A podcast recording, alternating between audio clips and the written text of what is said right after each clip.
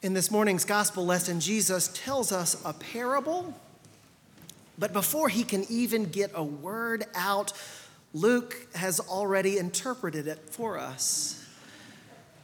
He shows us that what Jesus meant to say was a word of encouragement that his disciples would remember how important it is not to lose heart and to pray and pray some more. And I wonder whether Luke felt the need to give that little interpretive tip right at the beginning because he knew that the story Jesus uses to get his point across relies on an all too familiar image that isn't really very encouraging at all. In a certain city, Jesus says, there was a judge who neither feared God nor respected anyone. How often has that been the case? Throughout the centuries, how often have God's children been subjected to judges or rulers who refused to listen to their cries for justice? How many times has a vulnerable person like that widow been denied the relief that she deserved because the person who could grant it to her didn't care about her or about doing what was right. How often has that happened? Yet, Jesus tells us, because of that widow's persistence, because the judge was afraid that she was going to wear him out by continually coming, not because he agreed with her or cared about her, but because he wanted to be rid of her, the judge granted the widow's request. And what is Jesus trying to teach us about God and about prayer? That our God is nothing like that unjust judge. That even though the people of God know all too well the challenge of finding justice in this life, they are to have hope because our God is a loving God, because our God is a faithful God.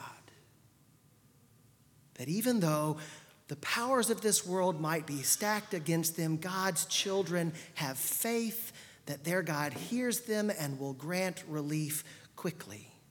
Which means we pray not to convince God to hear us or to annoy God into granting our request, but we pray with confidence that our God hears us and responds to us because God loves us. Then why, oh God, are your people still waiting? If our God is nothing like that unjust God, unjust judge, then why are so many prayers left unanswered? If it is God's great desire to give relief to those who suffer in this life, then why hasn't God done anything about it? Why must children starve?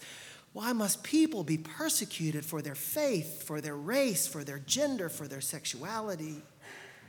Why are war and genocide popping up yet again. Why, in every generation, must people suffer?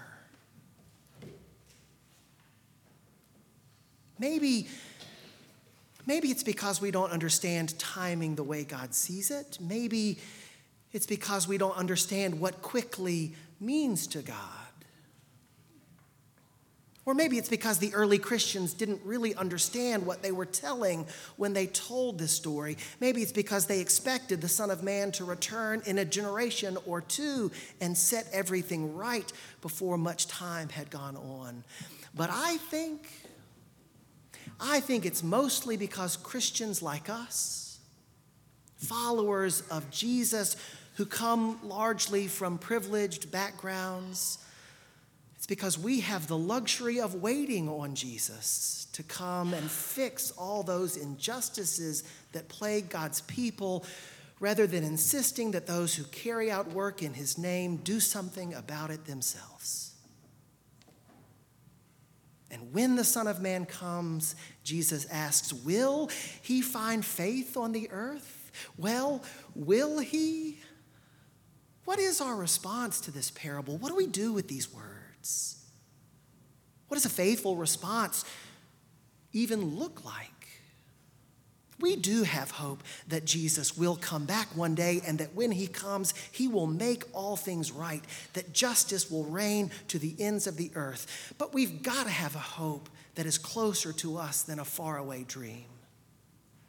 If we're going to take Jesus at his word, if we're going to believe in Jesus, then we have to be sure that God's justice comes to those who cry to God day and night a lot sooner than the end of the world. We must declare that the death and resurrection of Jesus are God's assurance to us that we can afford to risk everything we have in order to carry out that work of justice because we have seen in Jesus that God's resurrection power cannot be defeated. It means that those of us who were born with privilege, who have access to the courts of justice, to whom leaders listen and give respect, who have the resources to ensure our own security. It means that we must be stewards of that privilege and give our voice to the voiceless ones, our power to those who have been shut out, our resources to those who endure without them. Doesn't that sound like the mission of this church? Isn't that what it means to be a part of what God is doing in and through St. Paul's? God has given us a wonderful message of hope, and we have accepted God's call to carry that message out into the world in both word and deed. We trust that God's reign will come. We have hope that is bigger than this life. But we also know that because of the Holy Spirit's power, God is bringing that reign of justice to this world through us. Our Justice for All ministry is about advocating for the fair and humane treatment of those who are in jail. Our sanctuary ministry is about giving a voice to our silent strangers among us so that the world might remember that God loves the immigrant too. Community meals is about far more than providing food to those who are hungry. It's about giving respect and dignity to our neighbors ministries and organizations like Seven Hills Homeless Center and Magdalene Serenity House were born in this congregation because the people of this church believe that our loving God's promise of hope and justice belong to all people, not just in the eschaton, but here and now. And yet, if we hear, we can hear God's people crying out day and night because that work of justice isn't done yet. There's more work for God and God's people to do. And what is Jesus' message to us? Don't lose heart. Don't give up. Keep praying. Jesus has given us a glimpse of what God's reign of justice looks like when it comes to this earth. And in Jesus' resurrection, God has given us the power to make that reign manifest here among us. If you're a part of this church, you are a part of that work. So give yourself to it again and again until our Savior comes. For when He comes, He will find faith on the earth. In the name of God, Father, Son, and Holy Spirit. Amen.